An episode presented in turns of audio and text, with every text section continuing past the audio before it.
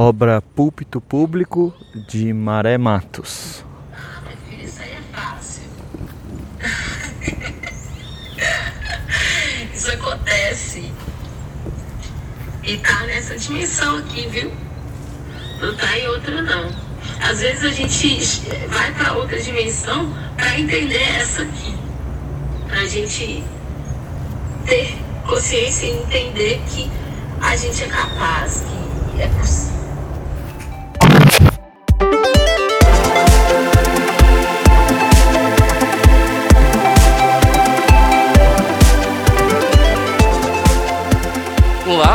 Bem-vindos ao Inovação em Pauta, podcast para falar sobre ciência, diversidade, sustentabilidade e muitos outros temas, mas sempre com o tempero, com a perspectiva da inovação que a 3M tanto preza. Eu sou o Luiz Serafim, head de marketing da 3M, e hoje vou te levar comigo numa visita à Mostra 3M de Arte, que chega à histórica décima edição com a realização da Elo 3 e o patrocínio da 3M via Lei Federal de Incentivo à Cultura. Bom, o papo hoje é fascinante porque fala sobre arte. A arte que humaniza a vida, que encanta, surpreende, provoca reflexões, faz transcender. E a gente aproveita aqui os 10 anos da mostra. A mostra que esse ano se distribui pelo Parque Ibirapuera, um dos maiores pontos de encontro e descompressão de São Paulo. Teve início no começo de novembro e vai até 6 de dezembro de 2020. A mostra estará lá como um respiro de inspiração e criatividade em meio ao caos da cidade e um ano marcado por uma pandemia. Te convido a navegar comigo nesses próximos minutos pela história e pelo presente da Mostra 3M de Arte. Para essa conversa sobre a mostra e sobre cultura, está com a gente a Camila Bechelani, pesquisadora de arte política e curadora dessa histórica décima edição. Bem-vinda, Camila. Oi, obrigada. É um prazer estar aqui hoje com vocês. É um prazer poder falar dessa curadoria. Foi um projeto muito desafiador. Obrigada. Muito legal, Camila. E agora conosco, completando o nosso trio de conversa, a Fernanda Del Guerra, sócia-diretora da Elo 3, produtora cultural responsável pela mostra. Oi, Fê. Olá, obrigada pelo convite, é um prazer estar aqui. Muito bom, e hoje ainda a gente está conversando, gravando esse podcast aqui na sombra das árvores do Parque Ibirapuera. Uma conversa fascinante, inspirada ainda mais pelo ambiente.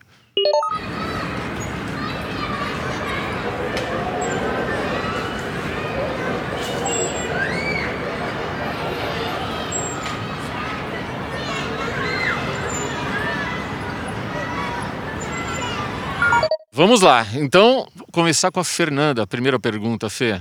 A Mostra 3M tem uma longa história. Eu que acompanho desde a primeira edição, a gente já navegou pequenininho ali no Centro Cultural do Mackenzie, da Universidade Presbiteriana Mackenzie, e cresceu para o Memorial da América Latina. Tivemos nossos anos gloriosos no Tomiotaki. Aí mudamos de ares para a Fundição Progresso, Rio de Janeiro, lado do Circo Voador. E aí ganhamos as ruas, né? Com Largo da Batata, Potato Square e agora no Parque Ibirapuera. O que você que constrói essa história vê como momentos mais marcantes dessa trajetória de 10 anos de um projeto cultural? Cada ano foi um desafio. Acho que o, o, o grande incentivador da, de cada uma das edições foi apresentar algo novo, mostrar visões diferentes da arte e do mundo, né, por meio da arte, mas como momentos marcantes, eu acho que um grande momento para nós foi ser aceito no, numa instituição como o Tomiotaki, uma instituição muito séria, de bastante pesquisa. Então, acho que a mostra ser acolhida durante três anos por aquele, pelo Instituto Tomiotaki foi um grande marco para a gente. E depois o fato de ir para a praça pública. É, acho que nas nossas conversas dessa décima edição, a gente tem visto que essa, esse caminho, essa trajetória da arte de ganhar o espaço público hoje está muito é, na, na, na, antena dos artistas, dos curadores e dos produtores. Mas há três anos, eu acho que foi uma ousadia da nossa parte ganhar a escala pública, estar lá num país como o Brasil e mostrar para se aproximar das pessoas. Acho que foi um, um grande marco. E tá aqui no Ibirapuera, eu acho que é um grande presente de 10 anos para a gente estar tá num espaço tão democrático que recebe tantas pessoas de São Paulo, do mundo. Ah, eu citaria essas três, esses três momentos. Eu acho, eu tô com, contigo e esse esse grande divisor de águas que é sair do espaço, como a gente falava, sagrado, né, sacro de uma área, né, de um centro cultural que é maravilhoso, que é valioso, etc. Mas ganhar as ruas e dar esse acesso né, democrático de interação da arte com, com as pessoas foi realmente uma coisa muito bacana na história. Quando o coronavírus passar, eu, eu brinco no parque. E também agora minha vida tá ficando feliz. Mais uma pergunta antes da gente chamar a Camila para falar, porque na trajetória de 10 anos e num ano marcado pela pandemia, tem maior relevância, tem um significado ainda maior fazer essa edição no final de 2020? Para várias artes tem, para várias áreas tem, com certeza. Primeiro, para as artes, para a cultura em geral. Foi um ano muito ruim é, para todo mundo foi, mas a Bienal foi cancelada, foi adiada, né? Os museus ficaram o ano inteiro fechados e agora estão reabrindo num esquema de restrição muito grande, com pouco acesso ao público. É, os shows, música, todo um, um, uma atmosfera, todo um, um, ecossistema que foi muito judiado por essa, economicamente, principalmente por, pela pandemia. A gente está aqui, dá oportunidade para 10 é, artistas, né, colocarem o seu trabalho, exercerem sua profissão, e também para o público acessar a arte, eu acho que é super importante. E pensando agora na questão do público, é isso, as pessoas, o parque foi reaberto há pouco tempo, aos fins de semana faz duas semanas que está reaberto. Então, voltar à vida normal, entre aspas, e ainda com, com, esse, com esse encontro com a arte, para você ter experiência e poder ter reflexões, acho que o, o tema dessa curadoria, né, lugar comum, a gente pensar o nosso espaço comum a partir desse, desse 2020 é algo totalmente novo para todo mundo. Nós estamos reaprendendo a conviver. Então, é, você se deparar com essas obras e poder refletir com elas esse novo momento que a gente está vivendo, eu acho que é riquíssimo. Maravilha. Estamos juntos nessa reflexão na 3M.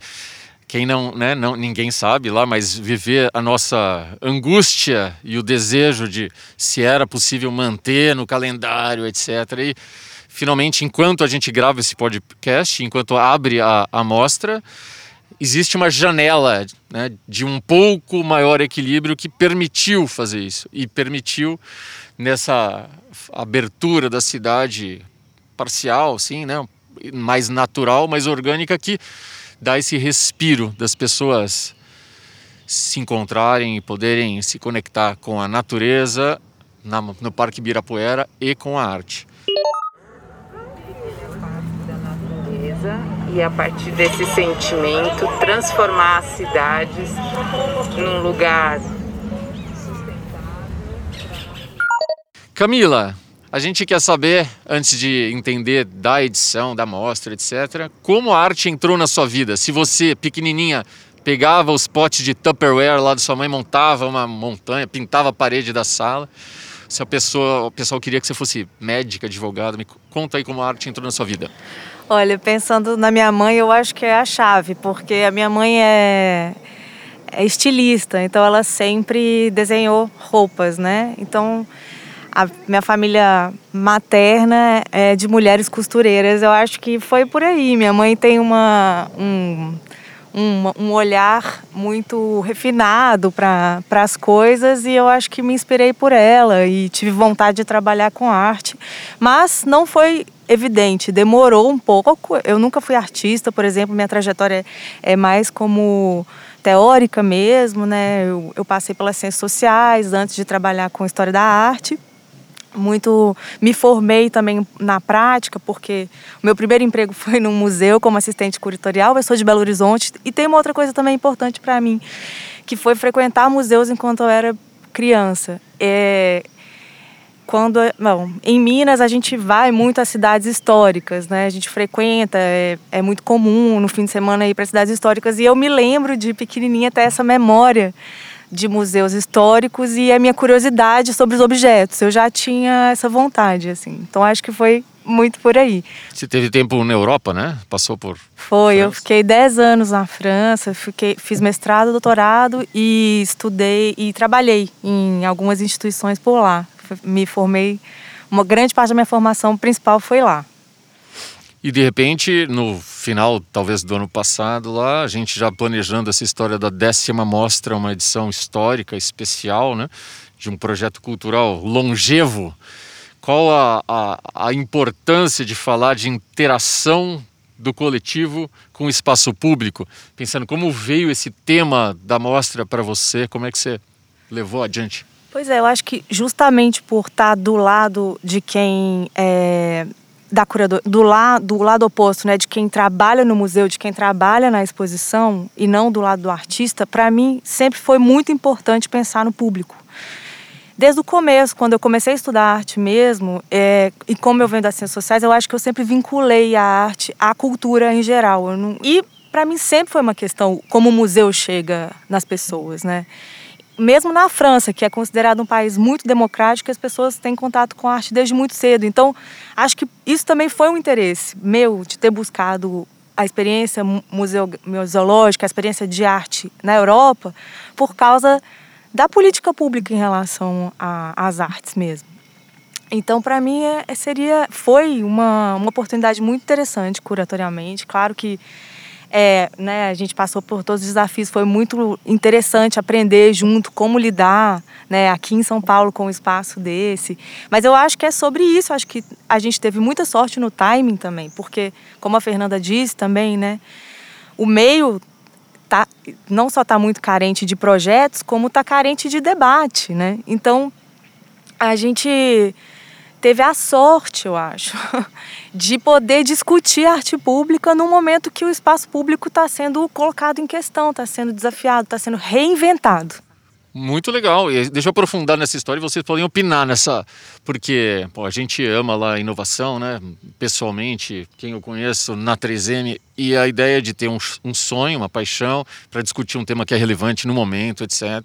A gente já foi para o espaço público há algum tempo, mas não sei, parece até mais fácil hoje quando a gente fala Largo da Batata, é uma praça. Então você dá 20 passos, você está na outra obra de arte, etc., mais controlado. É, e o desafio de fazer isso num parque Ibirapuera, onde você tem que caminhar e deve ter um monte de variáveis, porque fazer uma coisa dar certo é complexo, é um trabalho de time, é rede mas para virar a inovação mesmo, é aquela história de estar tá implementado, tem que passar por um monte de desafios. O que, vocês destacam que o Parque Ibirapuera, além de tudo, trazia desafios maiores para viabilizar? É, na verdade, nós temos 10 exposições acontecendo aqui. Então, é um super desafio é, que a gente pensou e encarou ele sem ter dimensão, talvez, da grandiosidade. Porque cada obra, como a Camila falou, tem uma equipe diferente, tem demandas, tem uma administração que a gente tem que ter essa gestão, tem um controle para fazer, para seguir as regras do parque, seguir as regras da, dos órgãos de tombamento. O Parque Ibirapuera é um, um bem tombado, as árvores, enfim, todo o espaço. Então, são muitas variáveis, é super complexo.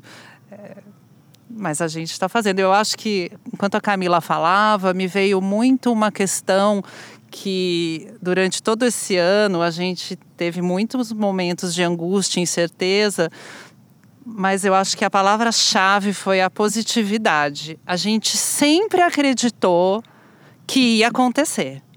Em nenhum momento a gente falou, ai, acho que não vai dar. E eu acho que isso é uma postura que a gente tem que ter diante de tudo. E, e eu acho que ajudou super. É, porque a, a, a, a exposição estava prevista para acontecer em agosto e a gente falou, ok, talvez em agosto realmente não dê, mas vamos, vamos indo, vamos tocar e abrimos o edital, e o edital teve é, inscrições recordes, né? 338 artistas do Brasil mandaram seus projetos, artistas conhecidos, artistas iniciantes, enfim, se interessaram.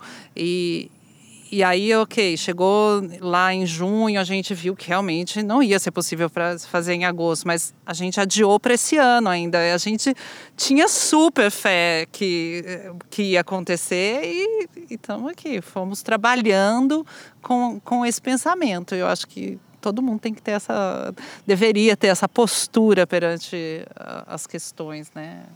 É, eu acho, só acrescentando, eu acho que é, é legal falar, né, que na relação da inovação com a arte, por exemplo, né? Como que o artista pode ser esse não gosto muito dessa palavra, mas eu acho que é uma palavra visionário, né? Como que o artista pode indicar caminhos, né? Não, não colocar o artista como um gênio, eu não digo isso, mas ele tem talvez essa liberdade de imaginar o impossível. E eu acho que é, a gente sempre acreditou no projeto, né? Que em algum momento a gente ia realizar de alguma forma. A L3 foi sempre muito positiva, realmente, sempre apoiando. Não, gente, a gente vai conseguir, a gente vai é, resolver, né?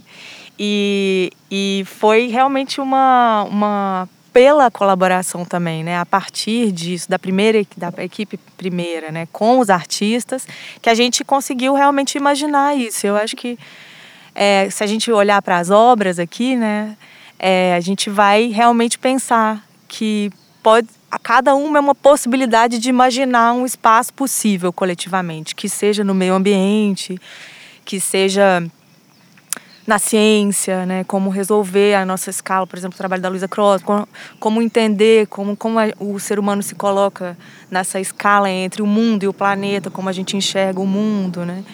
É, então, de várias formas, é imaginar esse lugar comum que é o espaço comum no qual a gente vive, né? No sentido simbólico e físico. Assim. Tô achando o máximo, assim, porque vocês estão tocando pontos que, para mim, para quem ouve a gente, super importantes. Essa capacidade de imaginar e de visualizar o que você quer, o futuro, etc. Tal. Essa... Sempre falo lá na 3M, quando vão atrás de inovação, a, a inovação lá não acontece ali no no banho, no chuveiro, é, do nada, né? Ela parte muito mais de um processo de visualização, um mapa que você imagina e aí você vai mergulhar muita energia, muito conhecimento e muito estudo para atingir aquele mapa lá.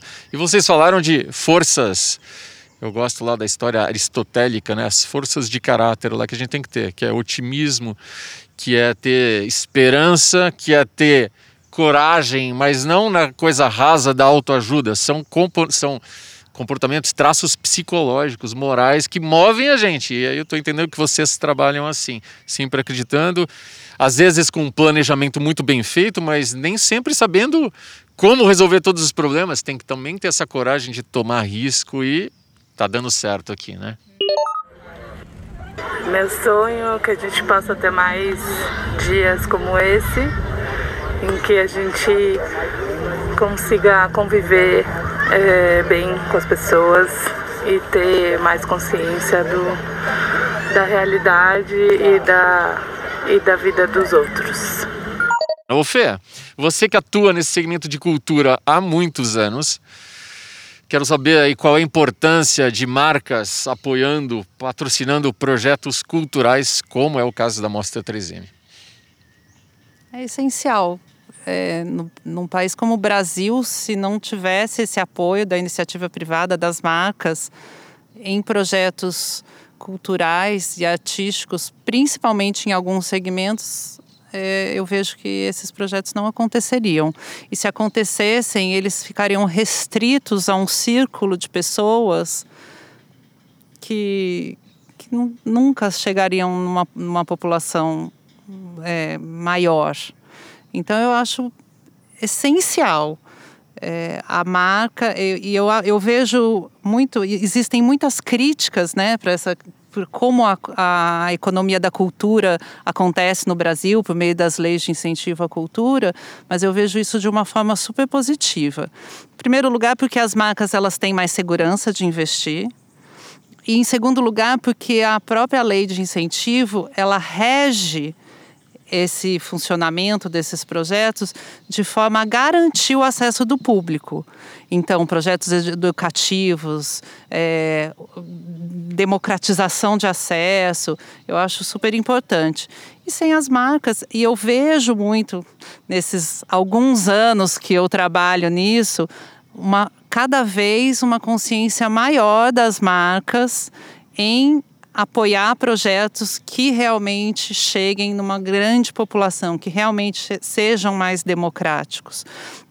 Então eu acho que é perfeito. Eu acho que sem as marcas eles não existiriam. Muitos projetos, é, infelizmente, por exemplo, artes visuais, é, num país como o Brasil, assim, acho que não seriam seria bem menor, bem mais restrito se não houvesse esse apoio das marcas. Mas de uma forma geral, eu, eu vejo de uma maneira super positiva. Todos ganham.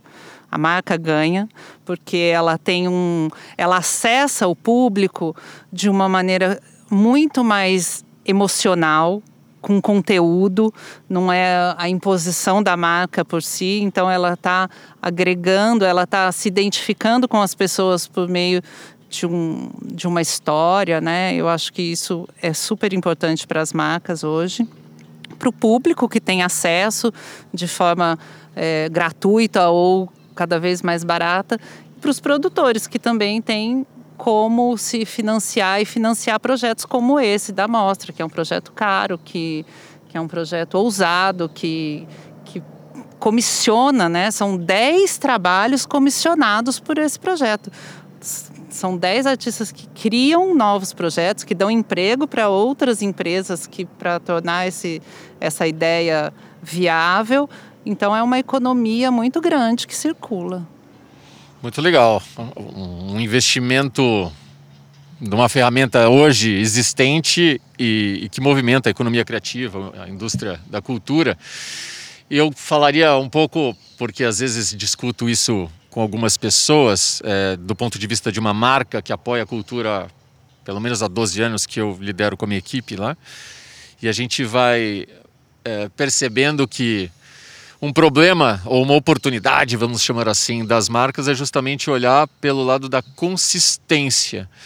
Eu escuto muitas vezes de quem faz projetos culturais, aí tem alguém que apoia esse ano, aí muda a equipe, muda a diretoria, aí vira outra prioridade, aquilo né, se perde, é como uma gota que evapora com pouco impacto.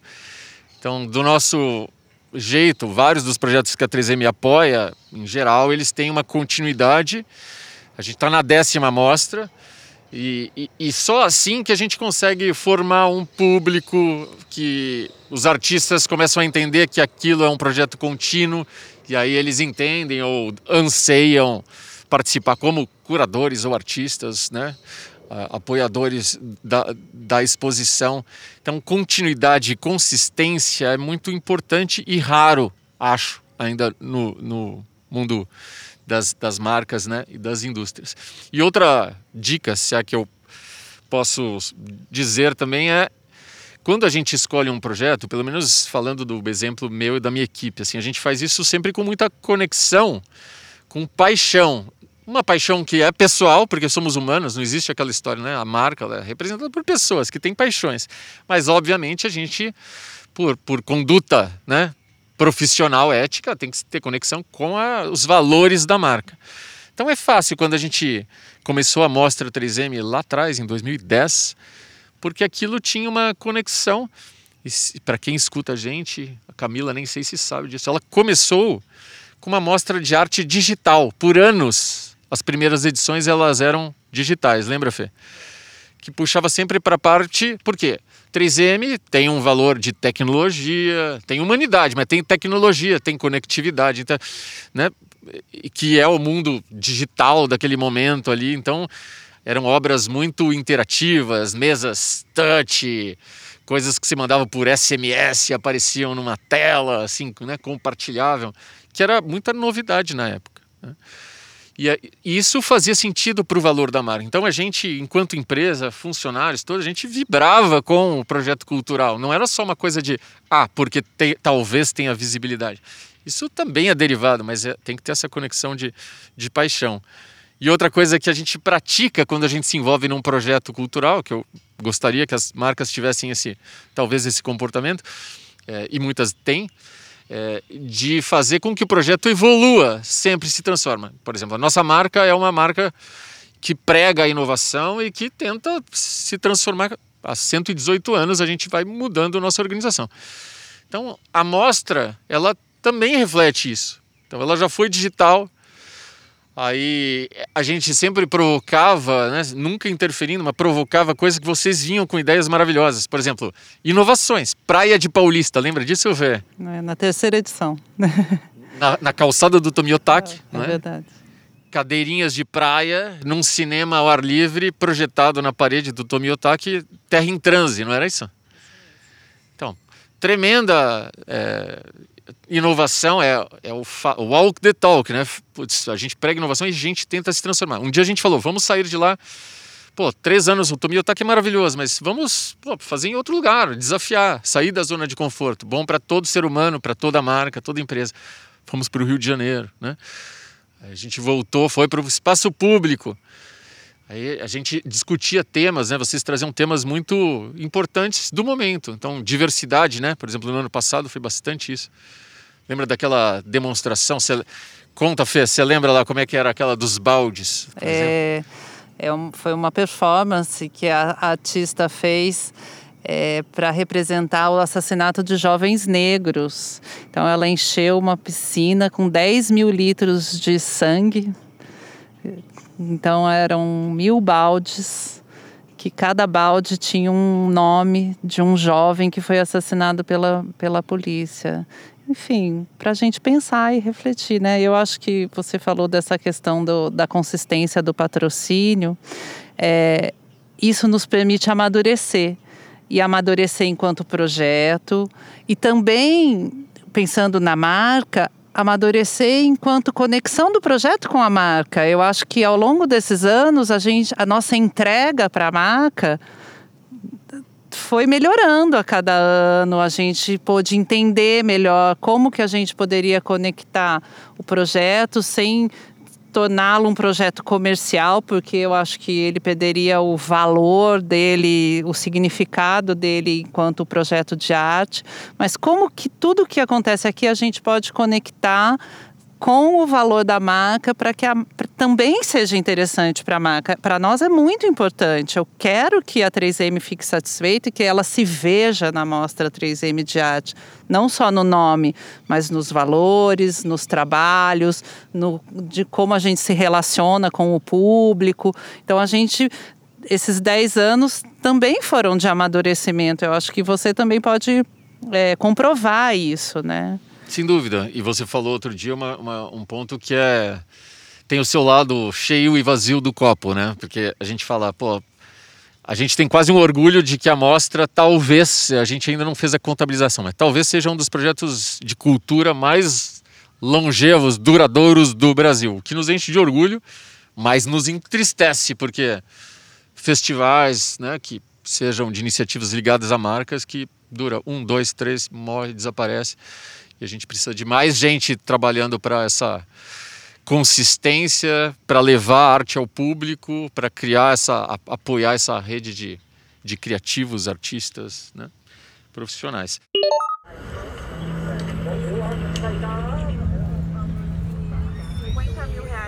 conta, Banco Itaú, agência 0237. É... Muito bem, o papo está ótimo aqui, mas a gente vai para uma última pergunta, pensando assim, voltando para a mostra, décima mostra de arte no Parque Ibirapuera. Tem gente que vai escutar isso e vai dar para vir para o parque, ótimo. Tem gente que vai escutar depois, vai entrar no site, no Instagram da mostra, vai olhar todas as todas as mostras e vai navegar nos artistas e nas obras desta edição. Então, quem quiser, pessoalmente, dando tempo ou não, pesquisando depois, o que, que a Camila e depois a Fê dão de ideias para sentir, para se surpreender nesta edição? Olha, eu. Bom, eu sou suspeita para falar, claro, mas eu queria dizer que cada espaço né, foi escolhido para a obra e, especificamente. Então, mas finalmente, agora que a gente tem tudo montado, tudo lindo, que o público pode chegar, eu, o que eu faria se eu fosse público era chegar, pegar um mapinha e fazer o roteiro das obras todas. Pode ser muito longo, né? Pode ser difícil para quem não, não consegue andar muito ou não, não pode caminhar. Eu faria em duas, em duas etapas, mas é, que, eu não vou escolher uma obra porque eu acho injusto, mas a gente tem algumas obras que, te, que, que tem um dispositivos sonoros que são muito bonitas, né? Tem um, acho que quatro ou cinco obras que têm dispositivos sonoros, então que podem ser é, exper experimentadas no, pelo som, né, com poesia, com, com interação também, e outras que são mais para serem experimentadas com o corpo todo, né, ou para serem olhadas, né? Mas é, é, é isso, como alguém que participou de todas as etapas, é, é, importante reforçar que cada espaço em que a obra se encontra foi escolhido para essa obra, né? Então o artista, junto com a, com a gente, com a organização e com a curadoria, a gente pensou naquele espaço para aquela obra. Pode ser um pouco difícil encontrá-las, mas eu tenho certeza que vai ser uma experiência incrível porque também é uma oportunidade de descobrir o parque, né? De uma, de uma forma diferente. Maravilha, Camila. Muito obrigado pela tua participação, pela trabalho apaixonado aqui nessa décima mostra. Eu que agradeço. Obrigada. E você, Fê?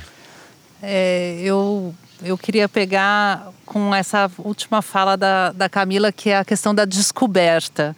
Eu viria para o parque com vontade de visitar os trabalhos, mas sem ter aquela pretensão de passar o roteiro assim de uma forma rígida. É, vai descobrindo tem, aqui tem o container educativo ao lado da, do pavilhão das culturas brasileiras que ele pode pegar um, um, folder que tem o mapa. Na entrada dos portões também tem uma placa com o mapa que ele pode descobrir. Nesse mapa tem um QR code que ele pode se levar se guiar por um aplicativo de, do Google Maps. É, mas vai descobrindo, vai. E se você é um, um frequentador do parque, venha várias vezes e vai visitando aos poucos, vai sentindo, vai experimentando, porque as obras, embora elas falem, elas é, o, o, tema é essa questão da coletividade, do lugar comum, é, são nuances muito diferentes. Eu acho que você vai sentindo aos poucos. Eu que estou vindo aqui todos os dias. A cada dia que eu me deparo com, um com o mesmo trabalho, eu tenho sentimentos diferentes e isso é muito legal. Eu, é, esse pensamento, essa experiência é muito legal. Então eu, eu, eu primeiro falo, venha descobrir sem pretensão, vai procurando as obras. Já vi muita gente fazendo caça ao tesouro aqui. Vai brincando. O parque é um lugar para isso, é, sem, sem muito compromisso. Fê, obrigado pela sua participação e pelo trabalho consistente aí de amadurecimento, de chegar nessa marca histórica de um projeto cultural, 10 anos de mostra 3M de arte.